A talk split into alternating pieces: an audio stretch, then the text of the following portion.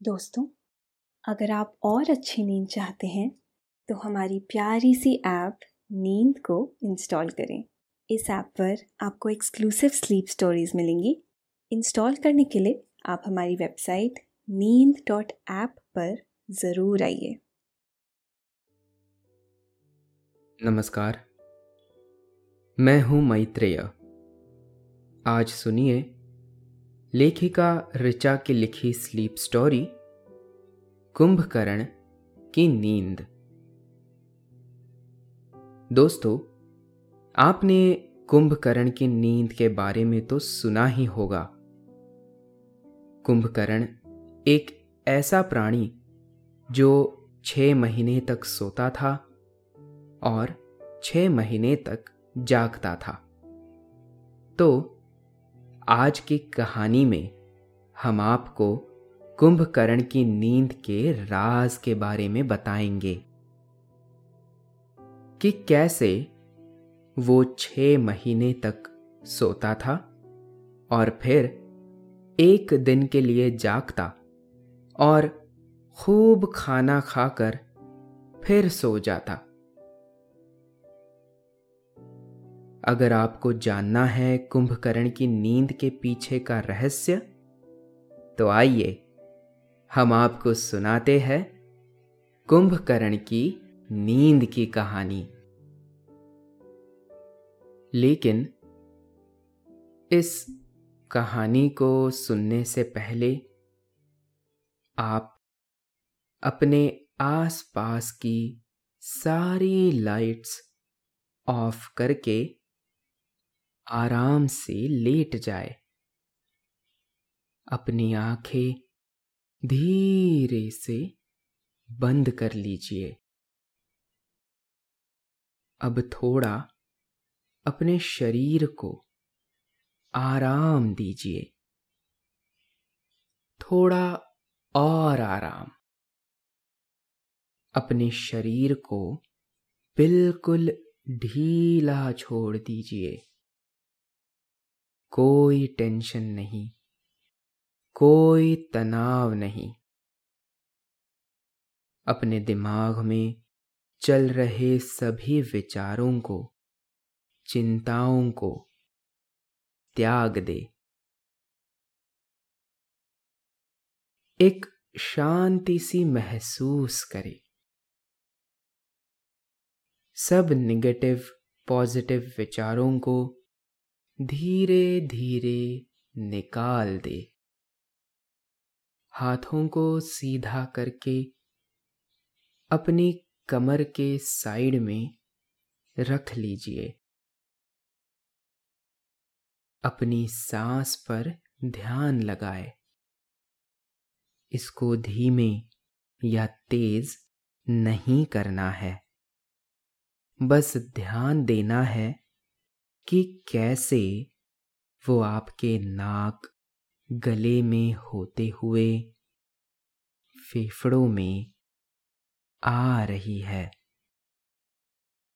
और आपके फेफड़े फूल रहे हैं। और कैसे वो आपके फेफड़ों से वापस गले और नाक के माध्यम से वापस निकल रही है। और आपके फेफड़े थोड़े सिकुड़ रहे हैं। आपका मन शांत, एकदम शांत होता जा रहा है। आप अच्छा महसूस कर रहे हैं। खुद को काफ़ी हल्का फील कर रहे हैं। सब तरफ़ शांति है, सुकून है, खामोशी है। रामायण में कई ऐसे पात्र हैं जिनकी शौर्य और पराक्रम की गाथा कहीं नहीं जा सकती। रामायण में ऐसे ऐसे महारथी योद्धा हुए हैं। उसी रामायण का एक हिस्सा कुंभकर्ण भी है। कुंभकर्ण, लंका के राजा दशानन रावण का छोटा भाई था। रावण का भाई होने के नाते कुंभकर्ण भी राक्षस वंश का था। लेकिन कुंभकर्ण की माँ राक्षस थी और पिता ब्राह्मण थे, जिसकी वजह से कुंभकर्ण और उसके सभी भाइयों में राक्षस के गुण के साथ कुछ इनके पिता का गुण भी आ गया था। बचपन से ही बहुत बड़े कान होने के कारण उनका नाम कुंभकर्ण रखा गया था। कुंभकर्ण विभीषण और शूर्पणखा का बड़ा भाई था। वो अपने बड़े शरीर और अपनी भूख से ज़्यादा अपनी गहरी नींद के लिए जाना जाता था। माना जाता है कि राक्षस वंश का होने के बावजूद कुंभकर्ण बुद्धिमान और बहादुर था। उसके अंदर इतनी ताकत थी कि देवराज इंद्र भी उससे ईर्षा करते थे। कुंभकर्ण की माँ की इच्छा थी कि वो अपने पुत्रों को पृथ्वी के राजा के रूप में देखना चाहती थी। इसीलिए उनकी माँ कैकसी ने अपने पुत्र रावण, विभीषण और कुंभकर्ण सभी को अपने राक्षस वाले संस्कार दिए, जिससे रावण और कुंभकर्ण के अंदर तो वो गुण आ गए, लेकिन विभीषण के अंदर ना आ सके। विभीषण अपने पिता की तरह ही थे और श्री राम के भक्त थे। रावण अपने पिता की तरह। चारों वेदों का ज्ञाता तो रहा, लेकिन उसको अपनी शक्तियों पर बहुत घमंड था। वैसे ही कुंभकर्ण के पास भी अपार शक्तियाँ थी। वो अपने शरीर को जितना बड़ा चाहे बना लेता था। वो इतना बड़ा हो जाता था कि हज़ारों लोगों का खाना अकेले ही खा जाए। कुंभकर्ण, जिसका नाम सुनते ही धरती आकाश थर थर कांपने लगते थे, वास्तव में देखा जाए तो वो राक्षस नहीं था। वो श्री हरि विष्णु का ही एक द्वारपाल था, जो सनंदन ऋषियों के श्राप के कारण राक्षस बना था। अपने पूर्व जन्म में कुंभकर्ण भगवान विष्णु से हार कर वैकुंठ में पहुँच गया था। यहाँ भगवान विष्णु के साथ कुंभकर्ण ने अपने भाई के साथ मिलकर पाँच हज़ार साल तक भगवान विष्णु को परेशान किया। इस बात का ज़िक्र देवी भागवत पुराण में भी मिलता है। अपने पिछले जन्म में कुंभकर्ण मधु नाम का एक राक्षस था। और इसका भाई कैटब था। इसने और इसके भाई ने भगवान विष्णु को पाँच हज़ार साल तक परेशान किया। जब बहुत समय हो गया, तब देवी योग माया ने इसकी बुद्धि को अपने वश में कर लिया और वो अहंकार में आकर भगवान विष्णु से ही वरदान मांगने के लिए कहा। माना जाता है, पिछले जन्म में कुंभकर्ण का अंत सुदर्शन चक्र से हुआ था। जब भगवान विष्णु ने कुंभकर्ण, यानी मधु से पूछा कि, तुम मुझे बताओ कि तुम्हारा अंत कैसे होगा।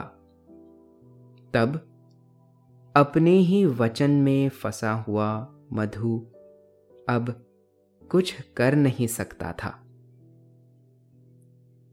इसने बताया कि उसका अंत केवल भगवान की जंघा पर हो सकता है।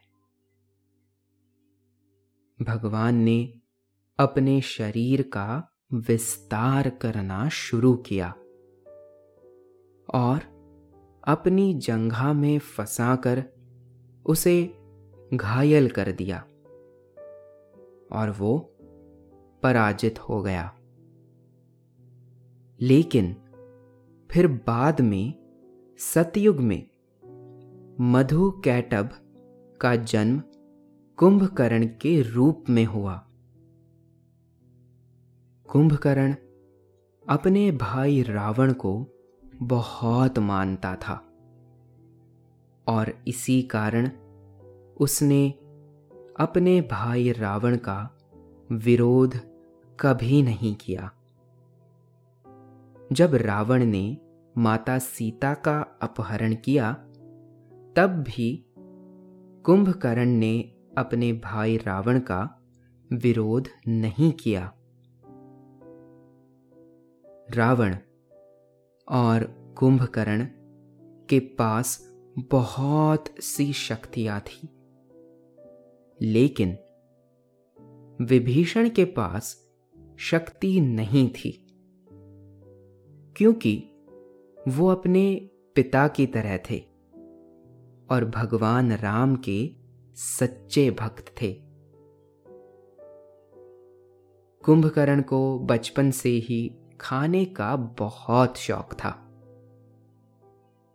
उसका कद इतना बड़ा था कि उससे बात करने के लिए सीढ़ियाँ लगानी पड़ती थी।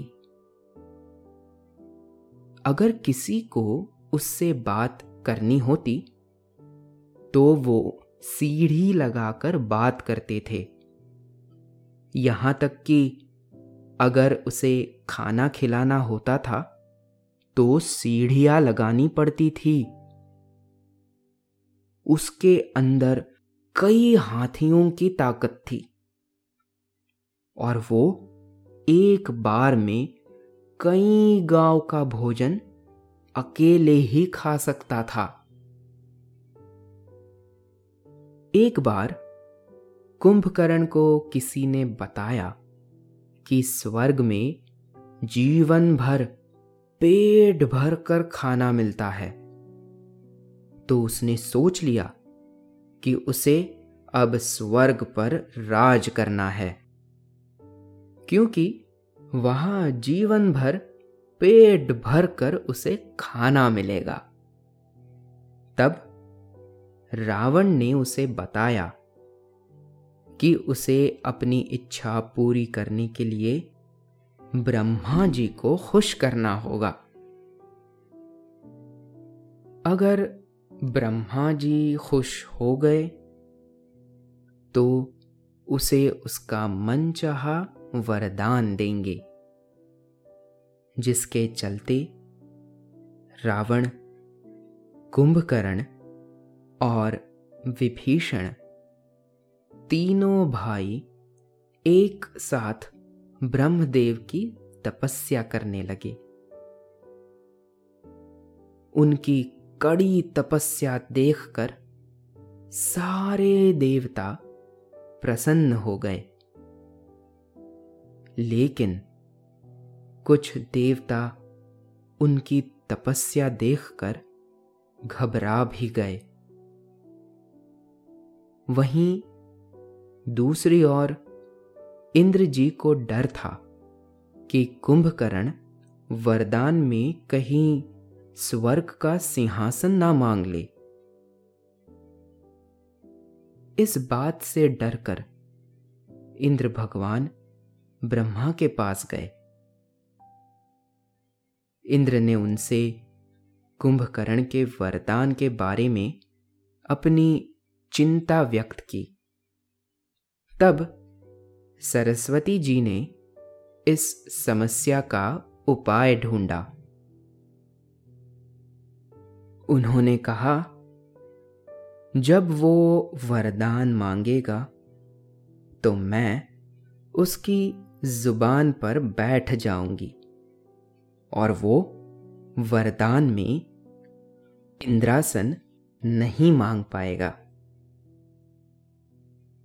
जब तीनों ने अपनी तपस्या पूरी कर ली और ब्रह्मदेव ने दर्शन दिया और कहा, मांगो जो वरदान मांगना है। तब रावण ने वरदान में कई प्रकार की शक्तियाँ और वरदान मांगे। तो विभीषण ने नारायण दर्शन की इच्छा जताई थी। इतने में कुंभकर्ण भी इंद्रासन प्राप्त करना चाहता था। लेकिन उसने जैसे ही अपना मुँह खोला तो सरस्वती जी उसकी जुबां पर बैठ गई और कुंभकर्ण के मुँह से इंद्रासन की जगह निद्रासन निकल गया। इससे पहले कि कुंभकर्ण को अपनी गलती का एहसास होता, ब्रह्मा जी तथास्तु बोल चुके थे। लेकिन जब कुंभकर्ण को उसकी गलती का एहसास हुआ तो वो ब्रह्मा जी से वरदान बदलने के लिए गिड़गिड़ाने लगा। तब ब्रह्मा जी ने कहा कि दिया हुआ वरदान वापस नहीं होता, लेकिन मैं तुम्हारी तपस्या से खुश हूँ। इसलिए मैं इसकी अवधि थोड़ी कम कर देता हूँ। अब तुम छह महीने में एक बार जागोगे और फिर खाकर छह महीने के लिए सो जाओगे। साथ ही उन्होंने कुंभकर्ण को चेतावनी देते हुए कहा अगर कभी तुम्हें किसी ने ज़बरदस्ती उठाने की कोशिश की और तुम उठ गए तो वो दिन तुम्हारी ज़िंदगी का आखिरी दिन होगा। इतना कहकर ब्रह्मा जी वहाँ से गायब हो गए। अब ना चाहते हुए भी कुंभकर्ण को ये बात माननी पड़ी। इसके बाद कुंभकर्ण की ज़िंदगी बदल गई। छह महीने तक वो सोता रहता और एक दिन जागकर खूब खाता था और फिर सो जाता था। कहा जाता है कि जब राम जी रावण की लंका में सीता माता को लेने गए थे, तब कुंभकर्ण सो रहा था। उसे जगाने की कोशिश की गई। बहुत प्रयास करने के बाद ही वो नींद से जागा था। जब रावण ने माता सीता का अपहरण किया और श्री राम ने अपनी वानर सेना के साथ लंका को घेरना शुरू किया, जिसमें रावण के महान लोगों को भी हराना पड़ा। तब रावण ने कुंभकर्ण को जगाने का आदेश दिया। कुंभकर्ण को जगाने के लिए बहुत सारे सैनिक लगाए गए। लेकिन वो तो अपनी गहरी नींद में सो रहा था। बहुत कोशिश करने के बाद उसको जगाया गया। राम रावण के संघर्ष के समय जब कुंभकर्ण को जगाया गया, तब रावण ने उससे कहा कि, जागो लंका के वीर, आपदा आई है। वानरों की सेना ने लंका पर वार कर दिया है। मुझे तुम्हारी ज़रूरत है। कुंभकर्ण राक्षस होकर भी राम की माया को जानता था। उसने रावण की बातें सुनकर उसे समझाने का भी प्रयास किया था कि राम कोई सामान्य मनुष्य नहीं है। राम स्वयं भगवान विष्णु के अवतार है। और सीता माता जिन्हें रावण ने कैद किया है, वो माँ लक्ष्मी का रूप है। कुंभकर्ण ने रावण को समझाया कि उनसे बैरपाल के राक्षस जाति का अंत होना तय है। लेकिन रावण अपने अहंकार में चूर था। उसने अपने भाई की एक ना सुनी। और उसने अपने भाई कुंभकर्ण को ही बुरा भला कहना शुरू कर दिया। कुंभकर्ण ने अपने बड़े भाई के आदेश पर यह जानते हुए कि भगवान राम के हाथों मृत्यु होने से उसे मोक्ष मिलेगा युद्ध करने के लिए मान गया। और युद्ध के लिए रणभूमि में आया। अब अपने बड़े भाई के आदेश पर कुंभकर्ण भगवान राम से युद्ध करने के लिए तैयार हो गया। और अगले दिन युद्ध के मैदान में उतर गया। उसके विशाल शरीर को देखकर वानर सेना उससे डर कर भागने लगी। जैसे जैसे वो आगे बढ़ रहा था, सेना उसके पैरों के नीचे दबती जा रही थी। उसने हनुमान जी को घायल कर दिया और सुग्रीव को बेहोश कर दिया। लेकिन अब शायद कुंभकर्ण को पता लग चुका था कि आज उसकी मौत भगवान राम के हाथों होगी। लेकिन ये उसके लिए एक सौभाग्य की बात थी, क्योंकि भगवान के हाथों किसी की मृत्यु से उसका उद्धार होता है। समय देखकर उसने अपने छोटे भाई विभीषण को राम के साथ रहते हुए धर्म का पालन करने का आदेश दिया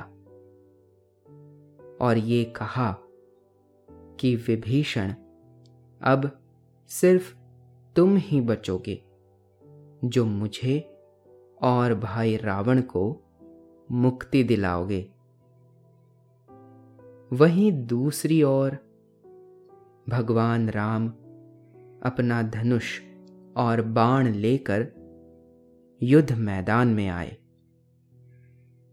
और अपने बाण से कुंभकर्ण पर वार करना शुरू किया। बहुत समय तक लड़ने के बाद भगवान राम जी ने अपने जादुई तीर से कुंभकर्ण पर वार करना शुरू कर दिया। जो रावण अपनी लंका में बैठे बैठे देख रहा था और सोचने लगा, अब उसकी हार मुमकिन है।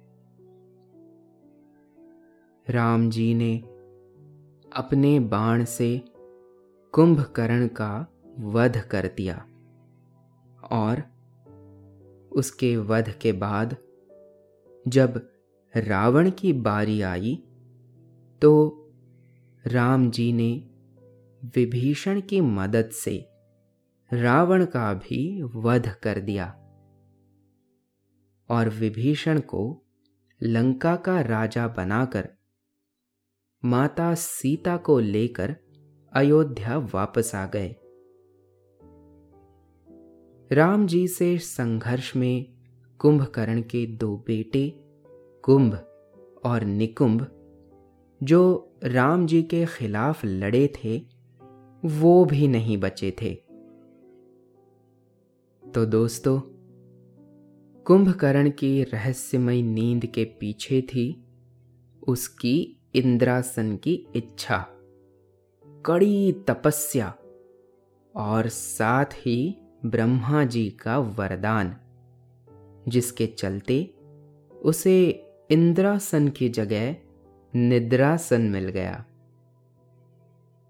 ये थी आज की कहानी। आशा है आपको कहानी पसंद आई होगी। अब आपकी पलकें धीरे धीरे भारी हो रही है। निद्रा देवी आपको अपने मोह पाश में बाँध रही है। उन्हें स्वीकारे, सांसों पर ध्यान दे और अपने शरीर को एकदम ढीला छोड़ दे। अब आप धीरे धीरे नींद की तरफ़ बढ़ते जा रहे हैं और नींद आपको अपने आगोश में समाती जा रही है, समाती जा रही है। शुभ रात्रि।